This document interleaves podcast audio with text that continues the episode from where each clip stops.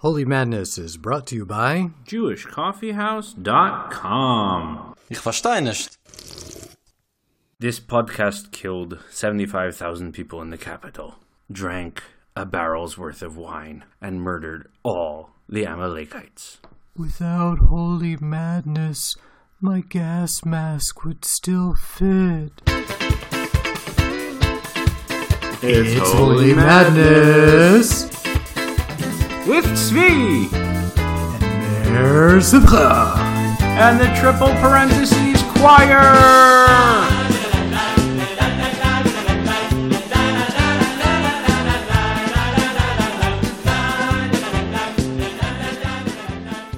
Okay, nation. Here we are, another day in the resistance, against the resistance, which is resisting the New World Order. Or wait, we're resisting, the people resisting, the people resisting the New World Order. Look, it doesn't matter, okay? It doesn't matter. The new age liberals are here with their mind control devices. They're changing the language on us. The technocratic technocracy that they foist upon us. With their knockers. They have knockers? I quit. No. Okay, and and here's here's the thing. Are you with me? You're you with me? I, I, I'm with you. Are you with me? Because you're either with me or you're against me. it, Mr. Jones, I'm with you.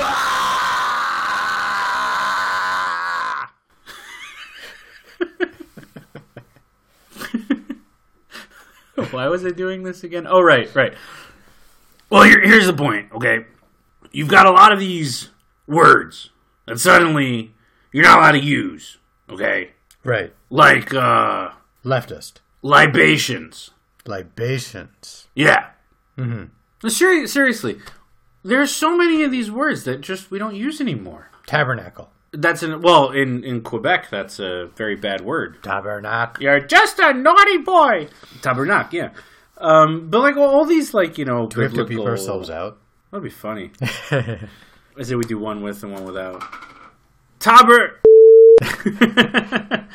anyway, the, the, seriously, I just I, I love the idea of libations. And by the way, here's the funny thing: it still survives into modern culture because they'll say something like, "Hey, pour one out for so and so." Really? People do that? Yeah.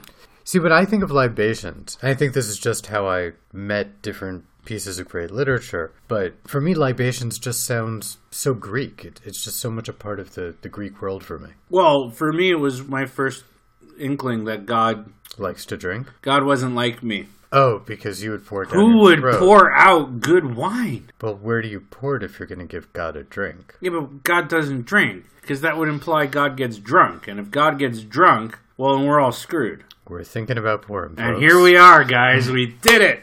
It only took Alex Jones and libations. That's random.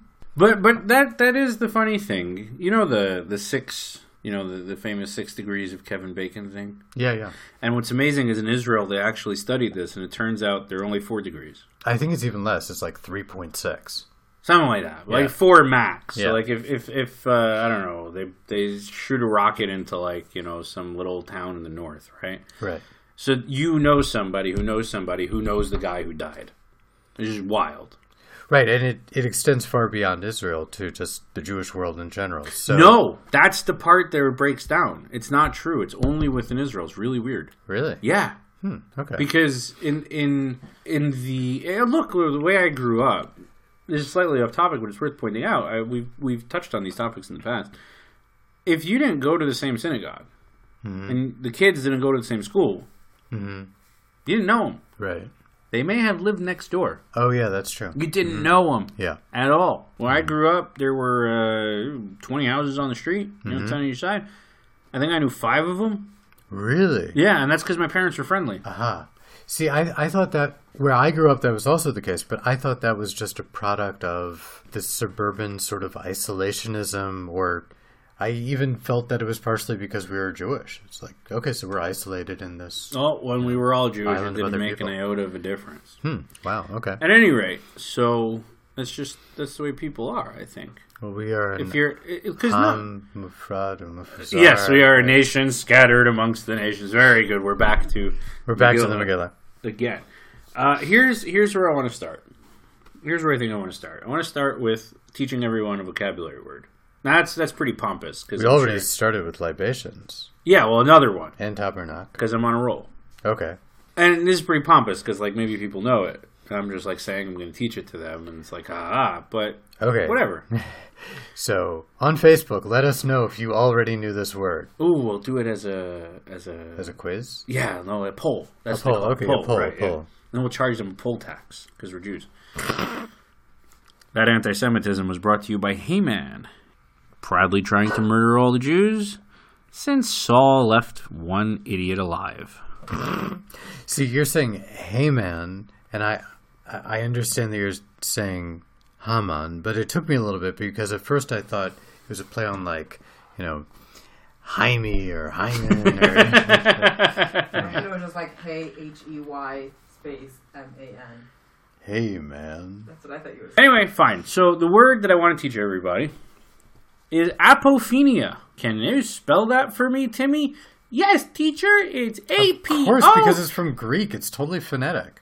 P H E N I A, and no bonus points to the guy who was all smug about it. Apophenia. Quoting the sum total of human knowledge, which is known as Wikipedia, is the tendency to attribute meaning to perceived connections or patterns between seemingly unrelated things. Confirmation bias is a variation of apophenia. The term, which was actually German for apophany, which may sound similar to epiphany, epiphany.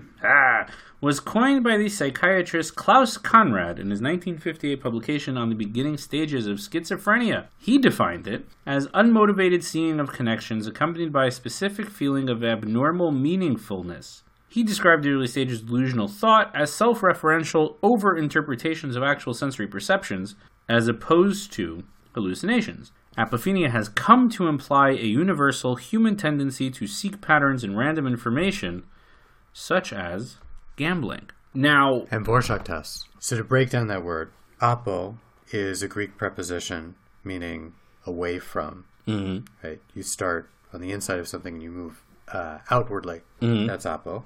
And the part Fre- friend frenia, comes yeah. from fren, and it means to make appear. mm. So I'm trying to think of another example in Greek where we have that root. oh wait, I do know. Yeah? Yeah, yeah, I know. You got Yeah, it was in that commercial for uh, the wheat beer. What's that? Yeah, where Socrates is like, uh, "Hey man, hey man, hey man, you got to try this beer, man. That is so not it. If you get in this beer, man, it will get you away from your problems, man." People don't know this, but Socrates is actually from Jamaica, yeah, I heard that. Queens, Jamaica, New York. That's according to the Book of Mormon. actually. Yeah, yeah, Yeah. Oh wow, now we just ticked off our few listeners in Utah. No, not at all. I mean, Jesus can make it to America, then maybe Socrates can make it to Jamaica. Well, obviously he did. Otherwise, how would have known to do the accent in the commercial? Hmm. Anyway, the point is, so apophenia is seeing patterns that aren't really there. And what I find amazing about may- the concept, Maybe they are there. Right? No, that's exactly it. What I find amazing about the concept is, who knows? Mm-hmm. It, it's almost built in that it's in hindsight. And the reason why I wanted to start off with that, the reason why to start off with it, I did the whole Alex Jones thing because he is he is the priest of apophenia if there ever was one, Really? How's that? the Pope of apophenia. Anyone who knows him knows why he's the Pope of apophenia, and anyone who doesn't, trust me, take my word for It it. turns out Zvi is a huge fan of Alex Oh, he's the Rebbe. He is the Rebbe. This is a man who figured out at an early age how to be rich and laugh while doing it. And I can appreciate that. I can. I do. I do. You aspire to be a lot like that, rich and I as- laughing. yes. Yes. I want to earn my money with a smile. He Preferably at a lot of other people's expenses, I guess. He does sort of earn it while freaking out and slapping things and venting. oh, it's great. I mean, here's the thing. chicken bone. He shows no signs Cocoa. of drug use. That's all natural. I mean, if you could bottle that. Mm-hmm. Hey, he's trying to. Listen, guys. Chicken bone. Listen, guys, Cocoa. if you could bottle that, okay, they would put it in our water system. They would put it in our water system. And they would turn us all. and they would turn us into homosexual frogs. Frogs! Which is an important point because homosexuality occurs naturally. In nature. and now that we have gotten everyone's attention and pissed them species. off, let's go back to our actual point. Which is that we did an entire read through of the Book of Esther. It masterfully, considering we did it in an hour. We did an entire read through the entire book, and we made sure to highlight how random the story was. What do you mean how random the story That's is? what I'm Because it- driving at. It has a clear plot to it. But the thing is, that plot only works in hindsight. And in a way, it's a terribly written book. Because it's meant to tell you how random it was, and yet all it does is present things in this great plot. I mentioned then it would make an amazing movie. Hmm. It, it would. You mean that, like, if you were actually living the Megillah, if you were living the Book of Esther, you would Have just been baffled. that you're immersed in chaos and you have no clue what's happening. You would feel like any sane person feels today. Uh-huh. You know things are going on, but you have no freaking clue what's happening Hmm. until long after it happens because that's the first time the pieces click and they start to make sense. And that's when you start to think that maybe they're putting something in your water. Well, no, it's until you get to that point where you're searching for answers and there are none. Mm-hmm.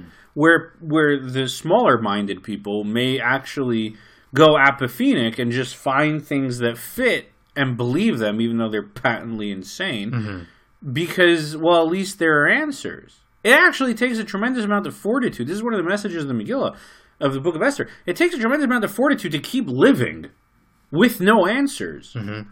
Yeah. To keep Yeah. going on with what you know is true. Any person of faith. This is a callback to one of our previous episodes. Episode 11. Two of our previous episodes. Which we, one are you we, we about? turned about this in episode nine as well. Okay. But any person of faith knows what this is about. You just keep trucking. It doesn't matter what the world throws your way. You, you just thinking- have to keep going on. Are you I'm, I'm again? No. Well, I guess. Sound like it. It does sound like it, but we do this too. Jews keep going, and they say, "We'll wait till we understand enough to go figure out what it is we've done." Right? Yeah, you know, no problem. I mean, look, we come from Whatever a, may come. we come from a people that proudly, you know, the way the, the the Talmud has it, they go through this whole thing. This guy says, "I say that such an oven is uh, is a problem that takes, you know, it contracts ritual purity." Uh, impurity, and so therefore anything that's cooked in it would become impure. And the rest of the rabbis say, "Nah, we don't No, agree." no, no. And he says, "Oh, really? Well, I'm going to prove to you I'm right. God, show them I'm right." And then all these miracles start happening, and they just keep looking at him, going, the building "Yeah, the buildings start the collapsing. the and the river tree starts flowing right. straight through the building, and then uh, this tree sprouts on the side of the river, and it's like, And finally the heavens open up. and they go, "He's right, darn it!" And and everybody goes, "Ah, well, so what?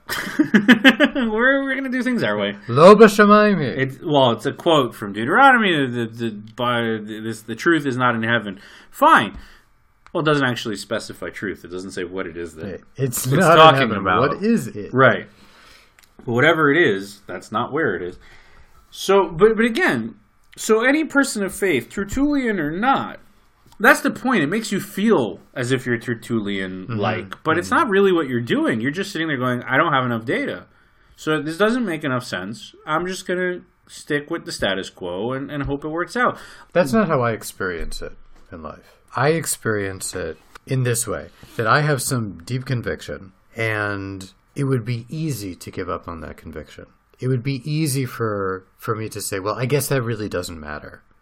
Or I guess that's not how it is. But none of the things that are actually being thrown at me are actually attacking that sense of reality. What they're attacking is A sense of comfort. something on an yes, a sense of comfort or something emotional, but it doesn't actually touch the extent to which that's true. See, I don't even get into all this stuff with truth. It's really weird. For me, it's really just a matter of I wake up, the world seems absurd.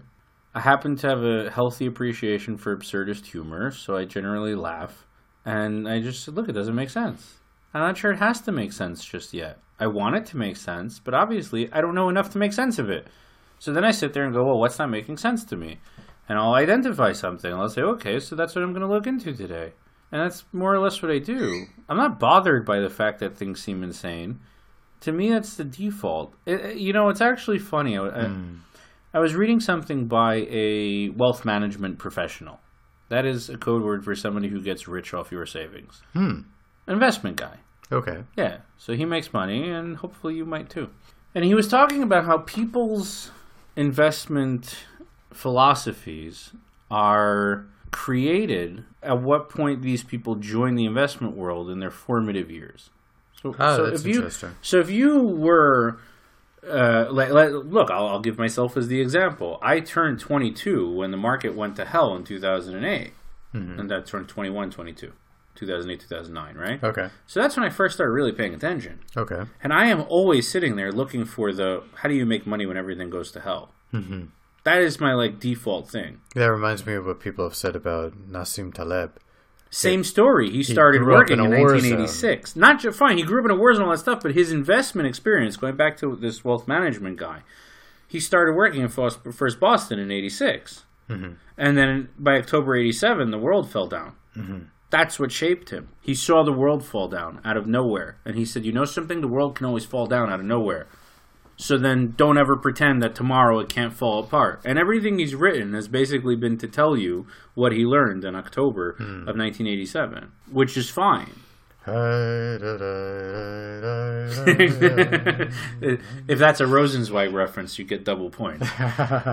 but so you're so again, and then people who grew up in like the rah rah years are the ones going, no, just buy the dip, just keep doing this, just whatever. Ah, it's okay. Stocks just go up. Don't worry, buy and hold and never sell, and you'll be rich, and everything will be great, and all this other insanity. But it, but it's true. the The worldview that you absorb based on your experiences is what informs you. I grew You're up. saying that we have imprinting, and we have imprinting in stages. You imprint with your with your mother, hopefully. You imprint when you enter a field. You know, I, I joke that I am really a Gushnik who happens to live in Jerusalem because I, I imprinted in Bat Ayin. Yes, I would agree with that. I really would. No, here's the funny thing because we, we live five minutes apart. But you get home from work primarily by taking a bus to the furthest point it can take you and then sticking out your finger.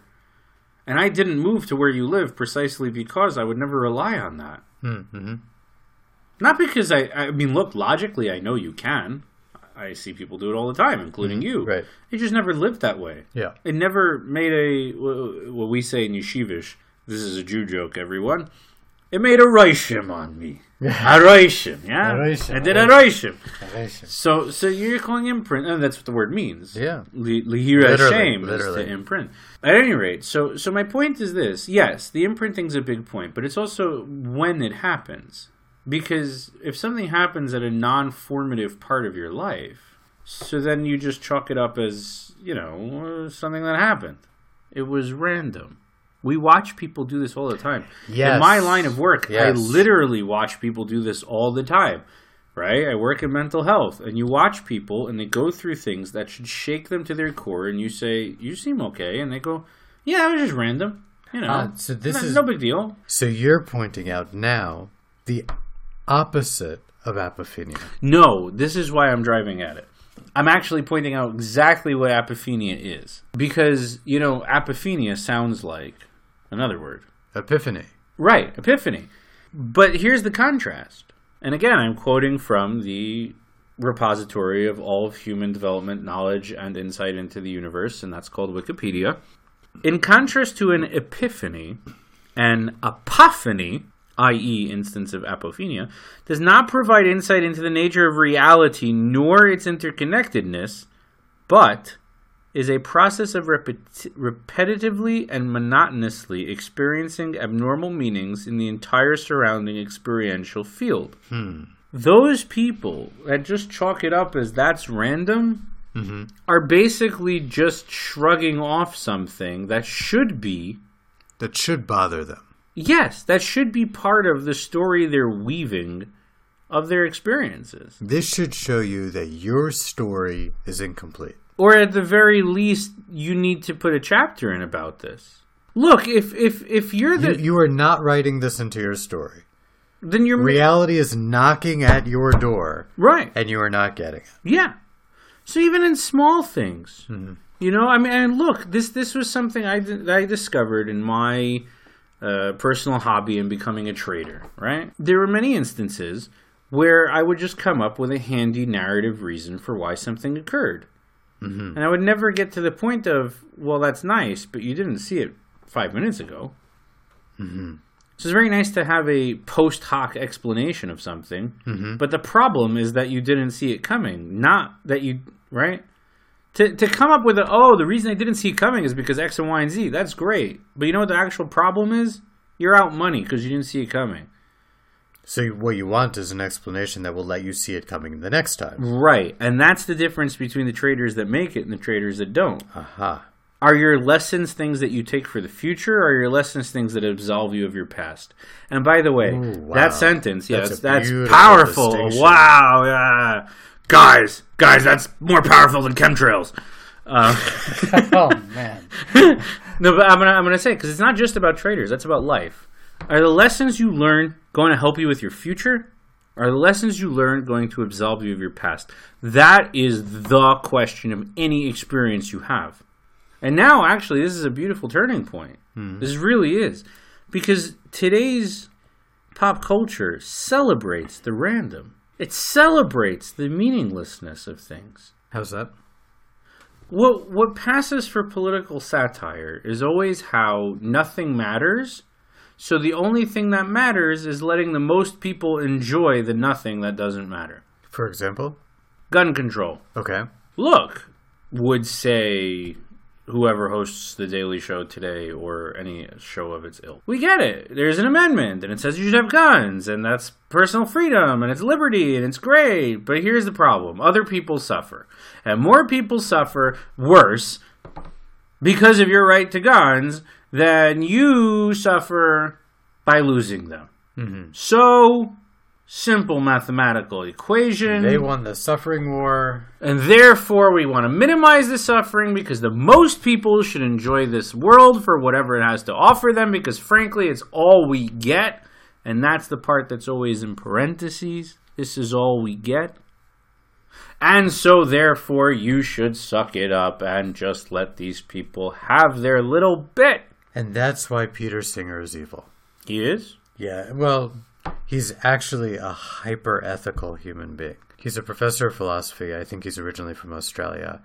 And he pushed Well, that this, explains why he's evil. he he pushed this utilitarian viewpoint Mhm.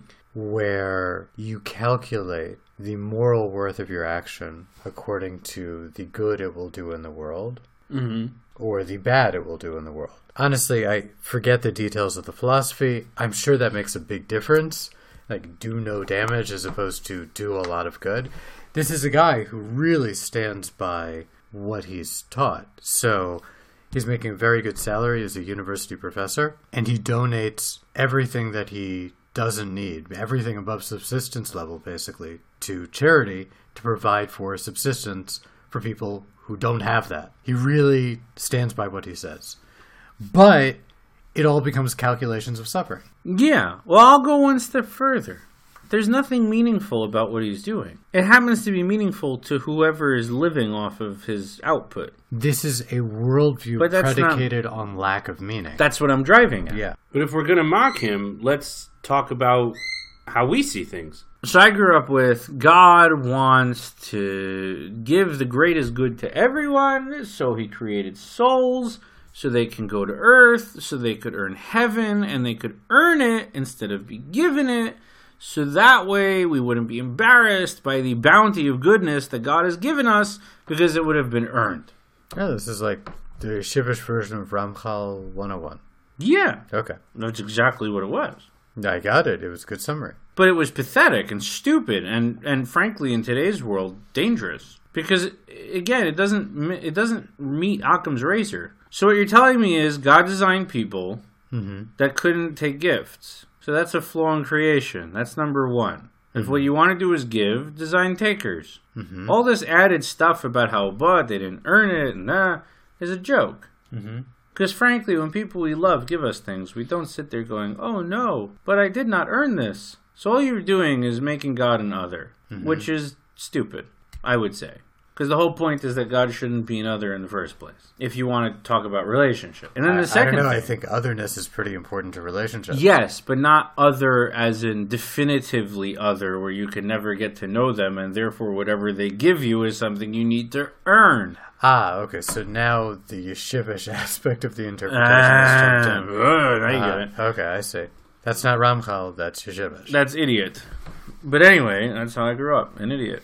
And then the second thing that was stupid is it just m- moves Occam's razor one over. So the reason we go through this crappy planet and these utterly absurd, stupid lives is so we could earn the heaven that God wanted to give us. So apply Occam's razor, and what do you get? Well, why would God design a world on those principles? Just give them heaven in the first place. Or don't do anything at all. What use is any of this to you? Right. Who cares? So I get to live an absurd existence, which, you know, okay, I personally bet against Pascal, which actually fits in beautifully. Which, frankly, if there is a God, I'm not interested in what he has to offer because it's stupid, and this is why.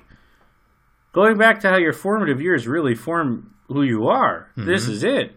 Mm-hmm. And this is utterly moronic. This is what you're telling me is the great truth of everything? And so I, I was kind of ejected certainly socially and very much intellectually. And I went off to explore and I discovered a world that was random.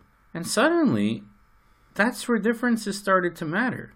Wait, if, if something's random, then why is it? Why did it work out this way? What tipped the scales to this outcome? What makes this thing anything instead of just another random thing in another random universe and nothing matters in the first place? Well, that, that's, suddenly- the, that's the threat of randomness. But it's also its gift. Well, this is actually an important distinction in the Megillah. Okay. So when Mordechai is speaking to Esther, This is the crux of it all. right? This is we're talking chapter four. Mordechai Is sending messages to the queen. right? Mordechai starts out by trying to convince Esther to go in and plead for the lives of the Jews. Beg. That's the word he uses. Yes. Esther says, Mordechai, that's not going to work. Not only is it not going to work, it's suicide. And frankly, And I'm it's not also a suicide mission. And no thank you. Mordechai comes back and says something shocking. He says, Don't worry about saving the Jewish people. God doesn't need you." God doesn't need you to save the Jewish people. The Jewish people don't need you to save the Jewish people. But maybe this is your chance to do something. Al tidami ben avshech. Don't imagine in your heart for a minute that you would escape. If you're going to be quiet. I guarantee you, we're going to be saved from somewhere else completely. Doesn't matter. You don't matter in terms of the saving. Not only that, but you and everybody who came before you, leading up to creating you and to be into this moment where you could have this opportunity, will have just been lost. Will have turned out to have been nothing. But umi ludeim le'et kazot got malchut. Maybe this is the reason why you were queen, not so you could save the Jews, that you could become the person. That this is your life's accomplishment. It's not that the thing needs doing; it's that you get to do it, Mm-hmm. as opposed to it just being done.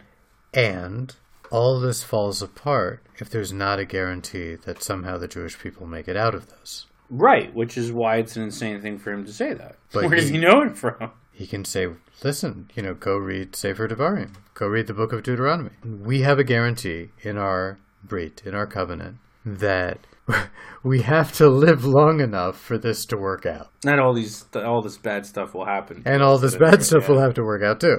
But, you know, there's a whole process we're engaged in here. So we know that somehow we get through this.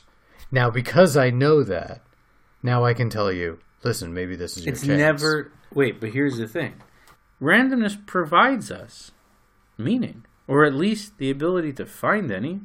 It's the grounds which would make the choice possible. Randomness gives us opportunity. And what that means is randomness gives us freedom. Well, no. Okay. Randomness doesn't give us freedom. Not yet, anyway. And the reason is because just like there's no freedom in a deterministic universe, there's no freedom in a universe of white noise. Ah, I see where you're going with this. Yes, I agree. Go on, explain. Flesh it out, though. Okay, so we should make a distinction between, we could say liberty on one hand and freedom on the other. Liberty is about having options. Liberty is you go into a restaurant and you sit down And there's a menu. and there's a menu and you can choose from anything on the menu. And it doesn't really matter because it all turns to poop in a day. It all turns to poop in a day, and because it's that particular restaurant, everything is approximately equivalent for health value. Right. And what do you really know about your health anyway and what your body needs? So there's not enough, there are no real differences here. Right. It's Okay. just the appearance of difference overmasking things that really don't differ. Right. And what option on the menu I choose is not a make it or break it for who It doesn't I say am. anything about you. Exactly. It, It just says what you want. Now, Right. It's no different from a dog rounding the corner, and on one side there's a nice steak, on the other side there's a hot bitch, and whichever one he chooses is a function of how hungry he is, what his hormones are doing. There's no existential choice there. Is that okay? No, it's great. I'm just actually sitting here right now going, if I rounded a corner and those were what I was, I mean, the equivalent of what I was faced with, I'm wondering what I would choose. And I'm saying it depends on the circumstances. No, but the thing is, I think I would almost invariably choose the meat. Okay. So that could refer to either choice, right? But also, I, really think I would pick the steak. Because, first of all, you're in the middle of the street. So that's just weird. Well, that's why it has to be a dog in the example. Right, but actually, now that I think about it again, I'm not sure I would eat meat I found in the street. Street meat just seems wrong. Well, that's a discussion in the Gemara. About kashrut. Yeah, Yeah, yeah. Well, actually, about statistics. But but my Well, point that's is, where freedom actually enters into the example. But before we get into statistics and freedom, I just want to point out that if you have food that you could call street meat for any reason, Street meat. yeah, it's a good chance you shouldn't eat it. You meet on the street to eat street meat? That was like the whitest rap I've ever heard. That was not a rap. That was Dr. Seuss. Dr. Seuss was just a frustrated rapper. okay. So we dealt with liberty. Yeah. You have options. Liberties, you get to choose which street meat, but ultimately it Correct. doesn't matter. Correct. Right, okay. Exactly. Right. And you, you said that beautifully when you said, I would choose the meat. Right. And meat could refer to either thing. That's the point. Right. It doesn't make a difference. It doesn't make a difference. Whereas freedom is when things can make differences to you. You're saying if the police are watching. This is a very external definition of freedom. But here. but it, no, what do you mean? Hmm. I'm either going to prison for solicitation or rape, or I'm just having some cops look at me and go, "Oh man, you ate that." but hey, in can ter- I have some? In ter- well, there's a there's a meat donut, right? But, but uh, jokes aside, but, you, but that, that, that I, I, I'm, I'm I, s- doing I smell pork. Forget it. I'm out. Jokes aside, I'm, I'm doing it humorously to prove a point. But Holy this is crap! We're just recreating Wayne's World on podcast. Like, hey man. we don't actually think this about police. You're a volunteer. What's the call? I am a volunteer. I'm an auxiliary, uh, almost an auxiliary cop. That's true. And you? I'm probably an outlaw. I live in disputed territory. No, I was gonna go with you're like some liberal kid that was raised to think the police are his friend. I yeah. Yeah. Yeah. So, but my, my point was there are consequences to the choice. Not so much, forget, before you even get to self definition, because that's really just a form or, or a very advanced form of consequences. But there are consequences to that decision. One of them will end me up in prison, Yeah. the other one won't, hopefully. Right. Okay. So I go back and forth about this. Uh, To what extent is this liberty, and to what extent is this freedom? Because you know we see with very very simple organisms like Aplysia that that's like an underwater creature with no brain. It just has ganglia. Um, they learn. If they learn, that means they have a sense of consequence. Now, it might not be a conscious sense of consequence, but who the hell cares? Right, that's Right? not the important if part. this thing can pick up consequences, well, what does it matter that you pick up consequences? That's a function of liberty then. It's just you know, some calculation between hormones and neurotransmitters and is it this meat or that meat? No, but here's the thing, because you follow that to its conclusion, and you're suddenly back to self-definition again. Because if you're the type of guy that says, "I don't care if I'm going to prison. I need that. I need that. That uh, you know, the meat with a pulse." well, that's pretty definitive. And then you're right back in freedom again. Your definition of freedom, I'm saying. But the point is that if this, if we can call him a person, if, if this organism who chose the meat with the pulse as opposed to the meat without a pulse chose it simply because I want the meat with the pulse. Right, no, meat," that's the point. Right? That this this person doesn't have a sense for the significance of that decision. It So- wasn't really So I think what we're driving at is that I think they both need to be there. There needs to be consequence, and the consequence needs to have a definitive import. So I think that the consequence has to come with caring about yourself. In what way? Because those those ganglia only guys, I'm sure, also only care about them. You know, they do care about themselves in the sense they don't want to die. Teenagers know about consequences intellectually. They don't necessarily care about those consequences. And so there's they remain trapped in the wild storm of hormones. But I always took and that to just be a a attention deficit. I think that's a factor. I don't think that's an ultimate explanation. I don't I don't think that that You could tell you're older than me. you forgot what it was like. Jokes aside. So that, that so freedom involves some element of self-definition. some element of self-definition, some element of making distinctions.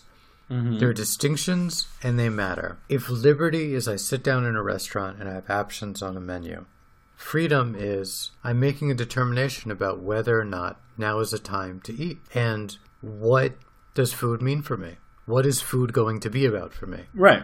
So is it about subsistence? Is it about Is it- pleasure? Is it, fuel? Is it I want that because it tastes nice? Is it nice? fuel? Is it fire? Is it what you desire? Mm-hmm. Is it I have a sense of connection to the world and so I'm putting food into my body? Okay, so so we have liberty, we have freedom. Obviously, you and I, when we talk about uh, a life well lived, I'm going to bet we're talking about freedom. Yeah, I think that liberty is important insofar as it serves freedom. I think we never learned what it meant to be free until we found liberty. I think that in development of man, man didn't learn what freedom was until he discovered liberty. Yeah, I think you're right. Until there was the United States of America. I agree with that. until there was the United States of America and the resultant revolutions that that led to, such as the French Revolution 1789, etc. Man didn't have a concept of utter liberty. There's always hmm. something that governed him, whether it was a hmm. king or a church. And it's only in the last few hundred years we've actually learned what it means to be free. I think, in a very funny way, we're actually at a crossroads mm-hmm. because many people are confusing the two. They're ah. confusing the source for the result. Liberty is what granted us freedom. Therefore, say many people, freedom is liberty. So they'll all they want is the right to choose. That's a political joke if there ever was one, but they're pro-choice. right. All choices. Choice is what matters. Mm-hmm. Options are what matter. Right. It's only in a When plurality I walk of options. into a supermarket, I want to see 50 go- kinds of canned corn. Yes, for for me it's toothpaste. I go into the toothpaste aisle, and there's a toothpaste aisle. yeah. So so for me, it's probably the beer section. Yeah, but there are distinctions between the beers. I was gonna say, but that's an element of freedom. that, that really matters, right? Jokes aside, no, but that that's kind of the point. No, actually, that really is the point. You should be the person that can actually know the distinctions between the fifty-two different toothpaste brands. Freedom is being a connoisseur of life. Yes, that's I think what we're driving at. Look, there i hmm. in English we would make a distinction perhaps between choices and decisions. Okay. A choice is just whatever. Decisions carry import. Ah, I would say it exactly the other way. Fine. No, I, this is funny because actually, the more people I talk to, the more I build up a a which one do they apply the sense of meaning to. Interesting. But whichever one of those two it is for you, mm-hmm. one thing is a random doesn't matter, and one thing is no, this matters. Okay. If there's an end game, mm-hmm. whether that end game is a Messiah, Mm-hmm. whether that end game is Elon Musk launching us all to Alpha Centauri, Or both. Right, maybe Elon's the Messiah. I don't know. Whether the end game is a universe that continues going, but but a mankind that continuously evolves into something better than it was before. Mm-hmm. The minute you get to better, that's distinction. The minute you get to distinction, that's connoisseur. The minute you get to connoisseur, You're talking freedom. we're talking about freedom, where there are consequences, where things matter because they're being judged by a rubric. In liberty, there are no rubrics. Ah, because there are no goals. Because any goal by definition is limiting and limits are the enemy. Ah. whereas beautiful. to be free one needs to accept and search for limits.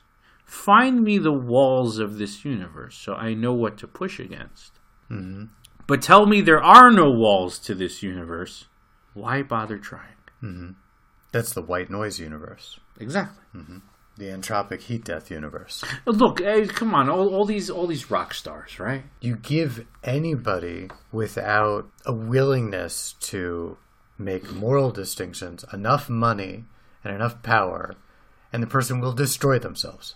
Self destruct. This is what I was trying to. Because the person doesn't have limits. there's nothing. There's nothing holding them in place.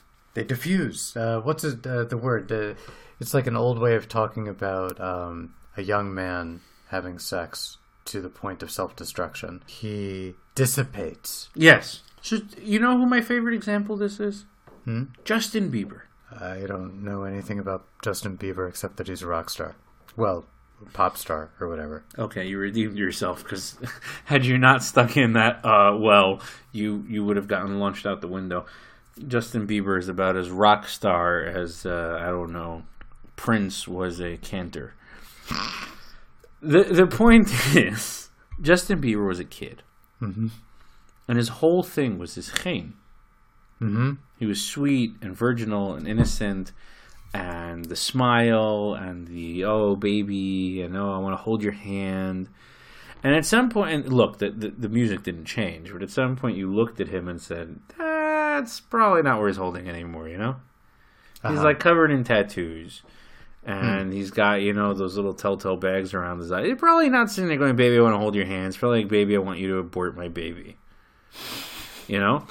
He discovered consequences. Yeah, no, but that's the thing. But none of it actually mattered because if you're 18 and you can literally walk into a crowd and point, going back to the Megillah, this is what Achashverosh discovers. Hmm. He needs a new queen. All right, we'll get you any woman in the world. Well, that makes a problem. I'll take them all. They're already mine. mm-hmm. What what are they giving me? Mm-hmm. I own them. The one girl he finds is the one girl who basically says, "Well, there's something I won't give you." Mhm. My story. So that becomes this subtext to the whole the thing. We, we went through this in part one. Right. No one knows who she is. Right. He's terrified. He's paranoid, and at the same time, he goes, "I'm keeping this girl." After they get rid of her and do the whole pageant a second Again. time, Yeah. because at least there's something that's hers. There's nothing any girl can give Justin Bieber that isn't already his, unless they said no to him. Which is the point. You need no's. You need limits. You need walls to push against. You need definitions that will define you. Freedom isn't only that you are self definition, it's also a definition of self. The hard way. Go run up against your limits. Go learn that you don't actually run the world, that you're finite. You don't have to tell yourself you're finite. You need to learn you're finite. Mm-hmm. Your definitions of self. Well, you're covering one direction from liberty to freedom, but there's another aspect of it which is really important. Which is? That freedom also generates liberty. You know where you see this? You see this in Shawshank Redemption. You have a guy who will not be defined by his circumstances and by making the maximal choice that he can in his context. He winds up opening whole new context to himself. I'll give you an example. This is a very personal example. Mm-hmm. After college, I moved to southwestern Virginia. little town, southwestern Virginia. The reasons aren't important now. I fell into a relationship which was emotionally and physically a very intense relationship. How it worked out was this goes very well with everything we were saying about randomness before. I was a substitute teacher. I walked into my classroom one morning. I wrote on the board Mr. Simcha, which is usually what I did. Yeah. And as I was about to turn around to my students and assure them that they could call me Mr. Sim, Yeah. I heard from behind me a voice pronounce with a perfectly reasonable chet, yeah. Simcha. Oh. I turn around and I heck? found the other sort of available Jewish person within like 150 square miles of where I lived. Okay. Okay. So I fell into this relationship, and it was a very destructive relationship. hmm Entrancing, but destructive. It had become clear to me over the previous probably three years when I had started studying Torah more seriously and started to keep mitzvot in some form that my trajectory was if I'm serious about learning Torah, I better really learn Hebrew. Yeah. And I am not great at languages, so I'm just going to throw myself into it. I need to immerse myself into it. I have to go to Israel. Okay. So I knew where I was going. But this relationship was going to keep me in southwestern Virginia forever. And this relationship was also going to destroy me. Mm. So I needed a limit. And I knew that my limit had to be being Shomer Nagia. That means No men, touching. men and women don't touch At before all. they're married. Yeah. At all. No shaking hands even. Unless you're a Yeki. I knew about Shomer Nagia because I went to college at Brandeis. Mm-hmm. And Brandeis had a very large Orthodox Jewish population. So as, you know, you're walking around during orientation week, introducing yourself and shaking hands, every time I came to a woman wearing a long jean skirt, and you'd put your hand out. I out. put my hand out and she would say, It's so nice to meet you. And my hand would be left hanging in the air. And I would say, What is this? And she would say, I'm Shomer Nagia. I'd say, Okay, very nice. What's your name again? And it was either Sarah, Rivka, Rachel, something Or like that. Leah, Or yeah. Leah, right. and um, Devorah, Tamar were also Yeah. up there. Yeah. So you were aware of this idea of So I was aware. Of, so I was aware of this, and somehow I got it into my head, and somehow halacha, which I didn't know anything about, meant something to me.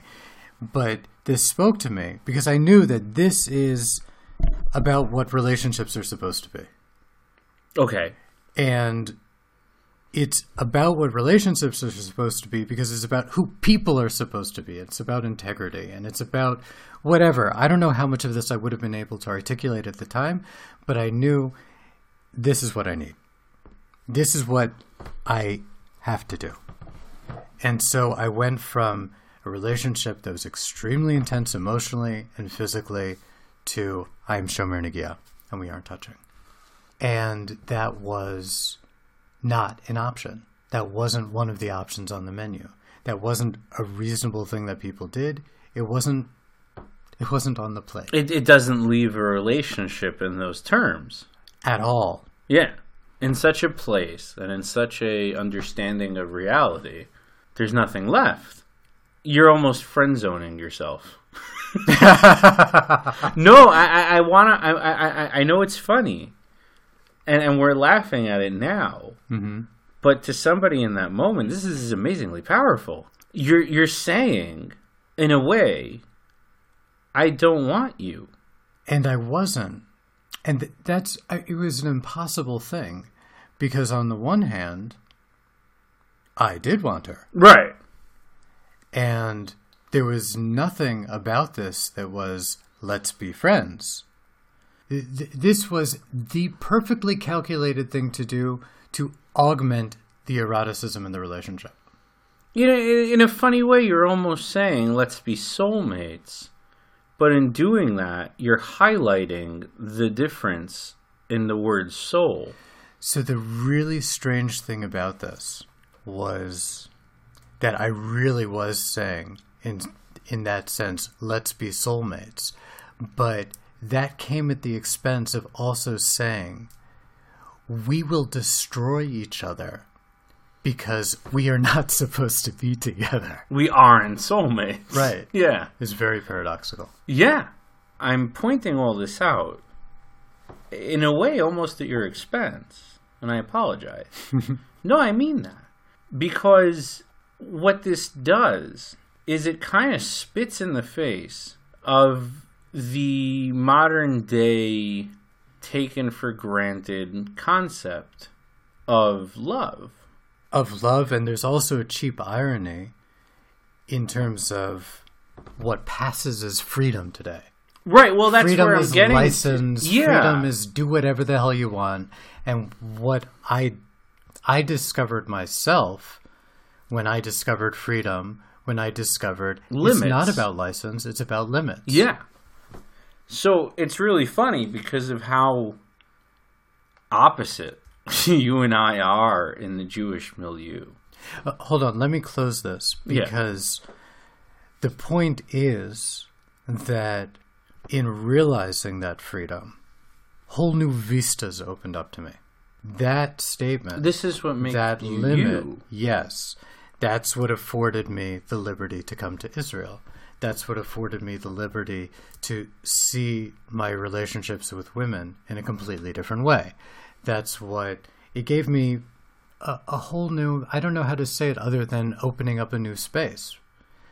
But that's what it is. It, was my entrance into a whole new space of so to put this dimensions to put this in completely opposite terms. Mm-hmm.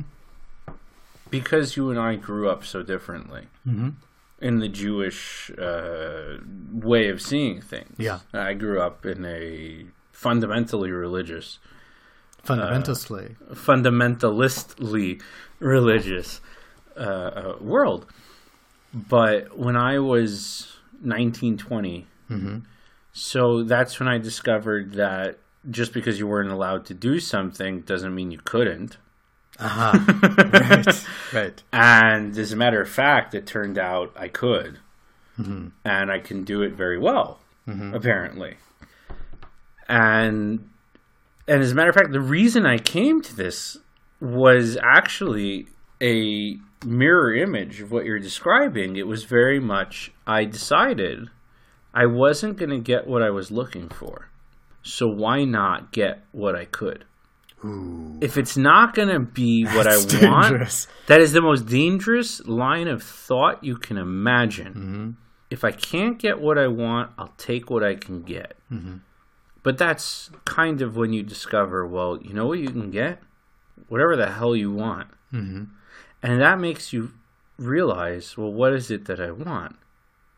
Because I came to it with the, I want this, you know, perfect idea, an ideal of a soulmate and of somebody that, you know, was really plugged into. And I'm using that term for a very important reason because I then discovered you can really plug into anyone.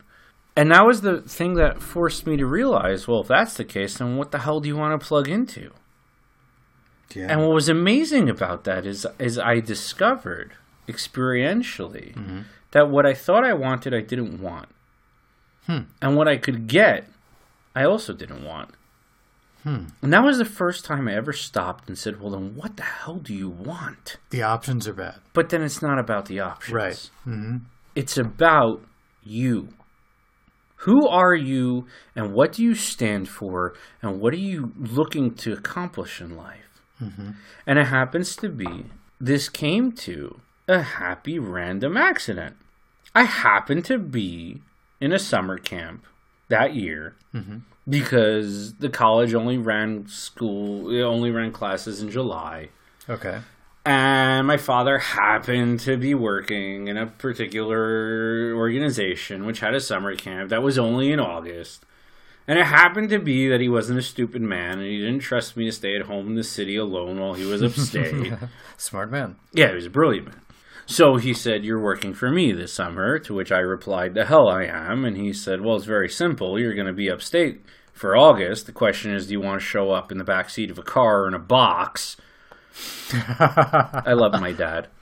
and I chose the car, obviously. Hmm. And so I was working for him that summer, but I didn't like my job, and he didn't particularly care. So I used to ditch.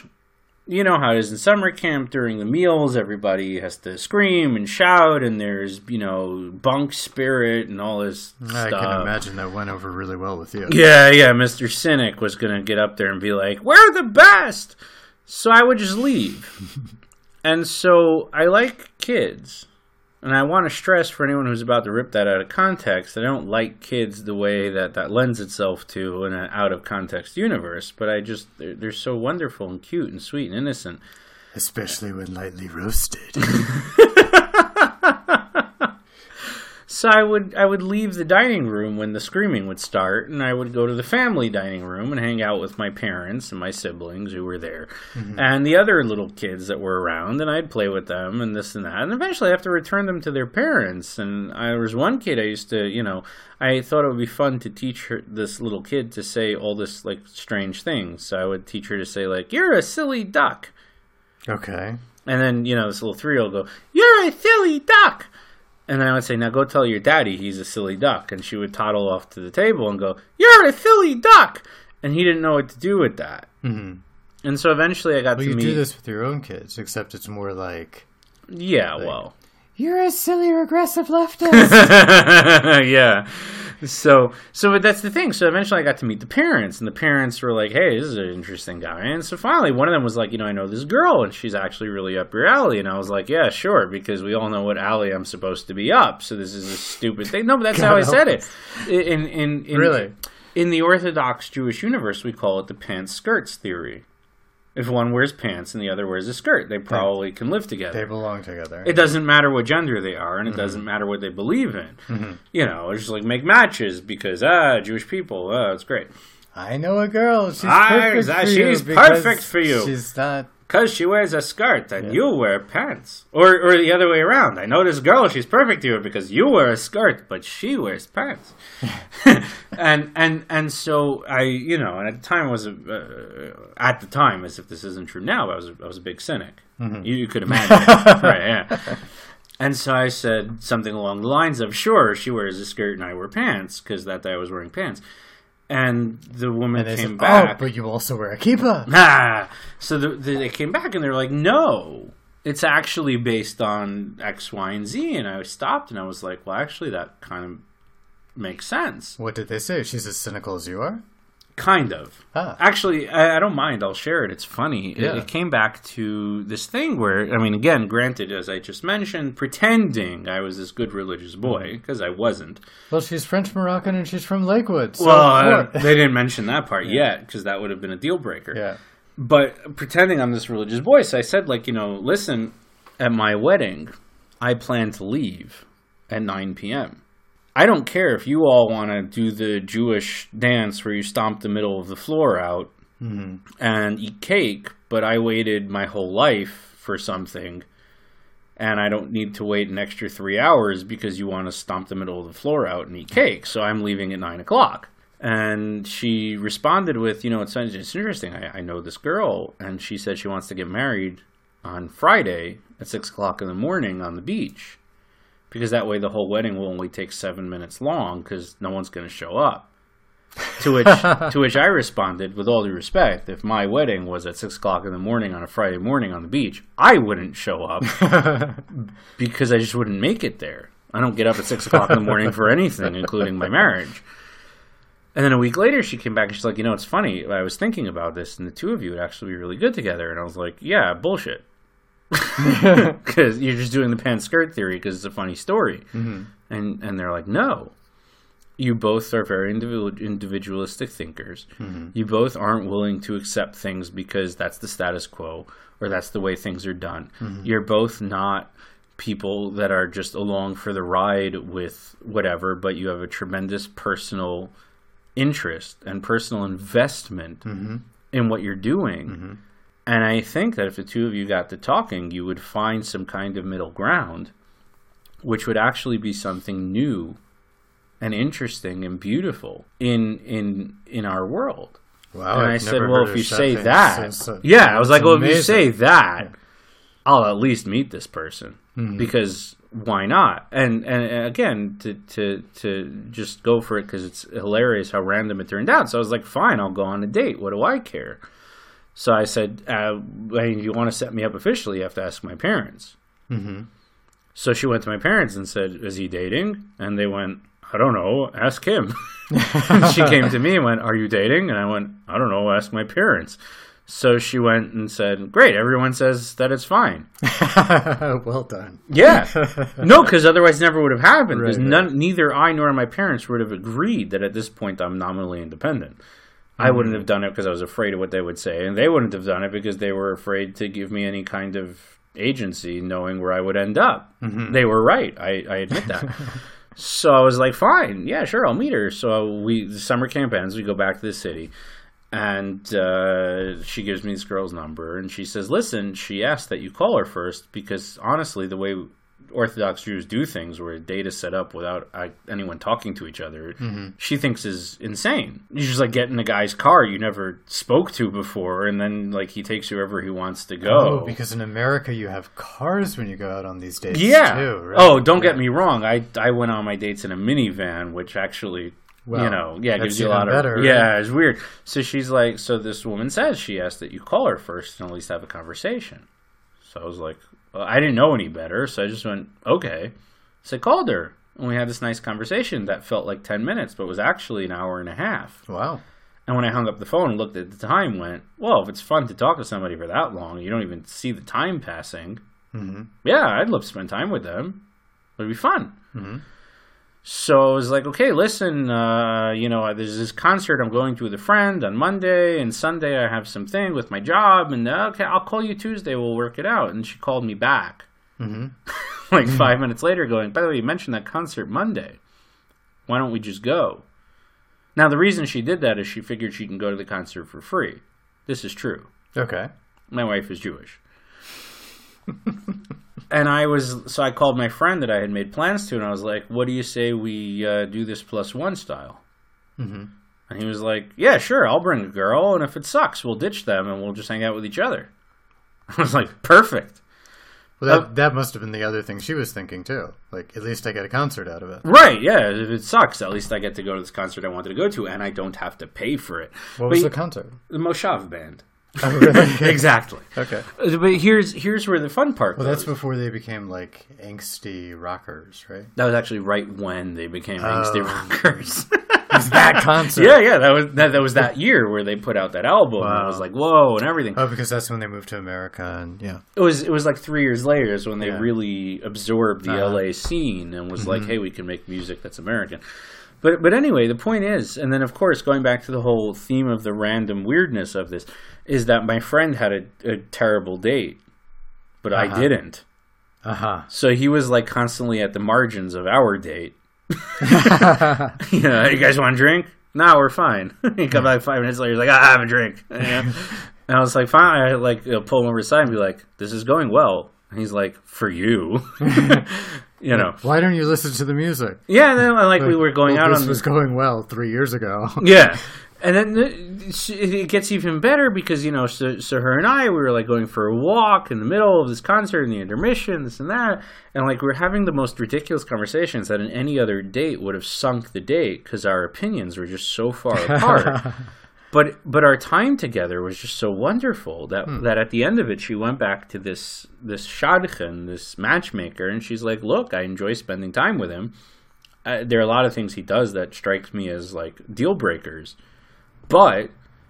It was enjoyable, so like I think I should just give him another chance, and like make sure that my original uh, impression is correct. Mm-hmm. And thank God it wasn't, because it's nine years later almost, and eight and a half years later, and there's three kids involved, and, and we're we're doing okay. Mhm. At least I think so. If she was around, she'd be Yeah, like, would she say? "Now that you mention it," and so you're wording it as freedom creates liberty. That's true, but in light of the political spectrum today, America is going to lose even its liberties this is what they're debating. if if people don't come to their senses and care about freedom. Yes. It's not a social thing that makes it meaningful. It's an existential thing that makes it meaningful. This is mine and this is me. I'm suggesting that I'm not sure it matters what those things are. I'm not sure that's correct. That's something we can do a whole episode on. I mean it. Yeah, I think that's a really crucial thing. And we actually touched on this, I think, in episode 11, where I mentioned a conversation with my friend Eve Fairbanks Yes. about are categories arbitrary or not. Exactly. That's what it is. Because in a way, she's right. Ultimately, it's not necessarily important what these things are. And this is your rejoinder to her. You're right, in a way. It's not necessarily that it's the things that matter, but things have to matter. Otherwise, there's nothing. So the way you put it, if I remember correctly, was that it's not the categories that are definitional, but without categories, there are no definitions. We use categories to distinguish. It's the act of distinguishing. It's the act of distinction is that what makes a difference. The way you and I would put it in very simple terms, it's a chiastic thing because the way the, the Talmud puts it is Emen das havdalah minayin. Mm-hmm. If there's no knowledge, mm-hmm. if there's no awareness, because the word means both things, mm-hmm. so where do we get distinction from? And it's my chiddush, if you will. I'm not saying it's only me. I think you would say this too. I'm just saying it's not said in the text.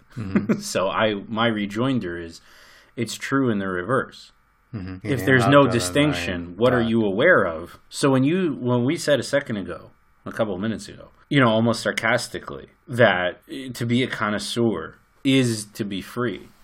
That's what it means. If you can't distinguish between differences, there's nothing there. But you know what provides those differences? You know what provides the field that allows you to point at one thing or another and say, this is something and this isn't? It's what's random. The fact that so many different things can be is what allows you to turn around and say, well, it can, but this is something and this isn't.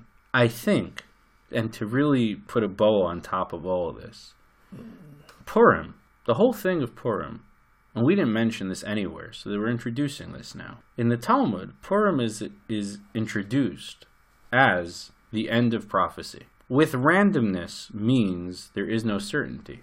Prophecy is certainty. We ask God, He tells us, that's the end of it. With a Purim that can tell you, look, these are the statistics, these are the odds, these are the facts. Revach vatzala yamod layudim mimakom acher. I can guarantee you that the Jewish people will be saved whether you go to the king or not. That's on the level of prophecy. Now, you want to know how it's going to work out? We have That's no clue. random. We have no But, clue. however it works out, To say that how it works out is random diminishes the accomplishment of Esther. Point. Say the Gemara about Eliyahu Navi. sure. Okay. So, if you recall, if you listen to 12a, we go through this whole thing and this wine party, and she makes sure to invite the king and Haman, and the second time she invites the king and Haman. So there's this whole argument. What was she trying to accomplish by doing this? Mm-hmm. And so it brings, I don't know, 10 different opinions. Mm-hmm. You know, oh, she figured Different the king rabbis would, offering the king would get jealous. You know, because And then he'll kill Haman. because you know obviously she's got the hots for this Haman guy, so I got to bump him off. And the other one says, "No, it's nothing to do with that. It's not. It's not. You know, he's not worried about jealousy. He's just she's just sitting there going, if you keep somebody close enough, then whenever something develops, it'll develop in the context of him, so it'll become his fault." Mm-hmm. And the other one says, "No, it's not to do with that. It has to do with each one to his own." But it gives ten different examples of why having the two of them at one table would accomplish her goal of the king would turn around and say, "Get rid of this Haman guy." Well, they're they're perplexed. They don't know how to resolve this question. What was Esther? So what was she what doing? What was her plan? So they asked Elijah the prophet. You have this guy, mind you, you're talking about a, a difference of a few hundred years. But but Elijah, as we know, is timeless. Mm-hmm. He's the harbinger of the redemption. He's the Mevaser HaGeula. Right. That's So he, he he ascended to the Garden of Eden alive, which means he has access to all time at will. So he's anywhere you want him to be. So they asked him, "Hey, listen, what was going on?" And he goes, uh, "Option D, all of the above." Right. Because when your back's against the wall, you're not doing things linearly. You're doing things You're opening up a space of possibilities. of possibilities. And let's see what works out. So he's basically saying she's aware of all the possibilities and she's going to see, well, where does this go? The way that I think about this conceptually is in terms of what we would call in physics or mathematics dynamical systems. So you have a, a system and you describe possible states of the system in phase space. Those are all the possible states of the system represented in that space. And so you follow the evolution of that system through those different states with some path through phase space. And there are different possibilities, but what we're talking about here with Esther is a system that converges on an attractor. Wherever you start, whatever the particular possibilities are, the way that this is set up is there's a certain basin of attraction, and you're drawn into this place where everything that Haman set up to destroy Mordechai and the Jews is going to get flipped over on his head, and it's going to destroy him.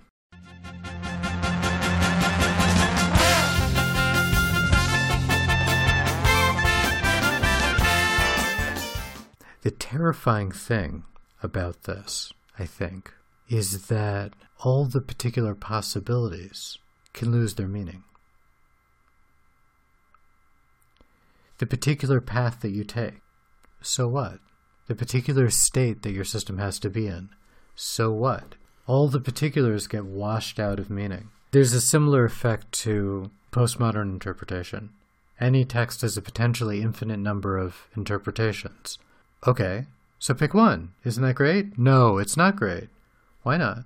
Because it could be this one, or it could be that one, or it could be that one. Derrida's perspectival dance.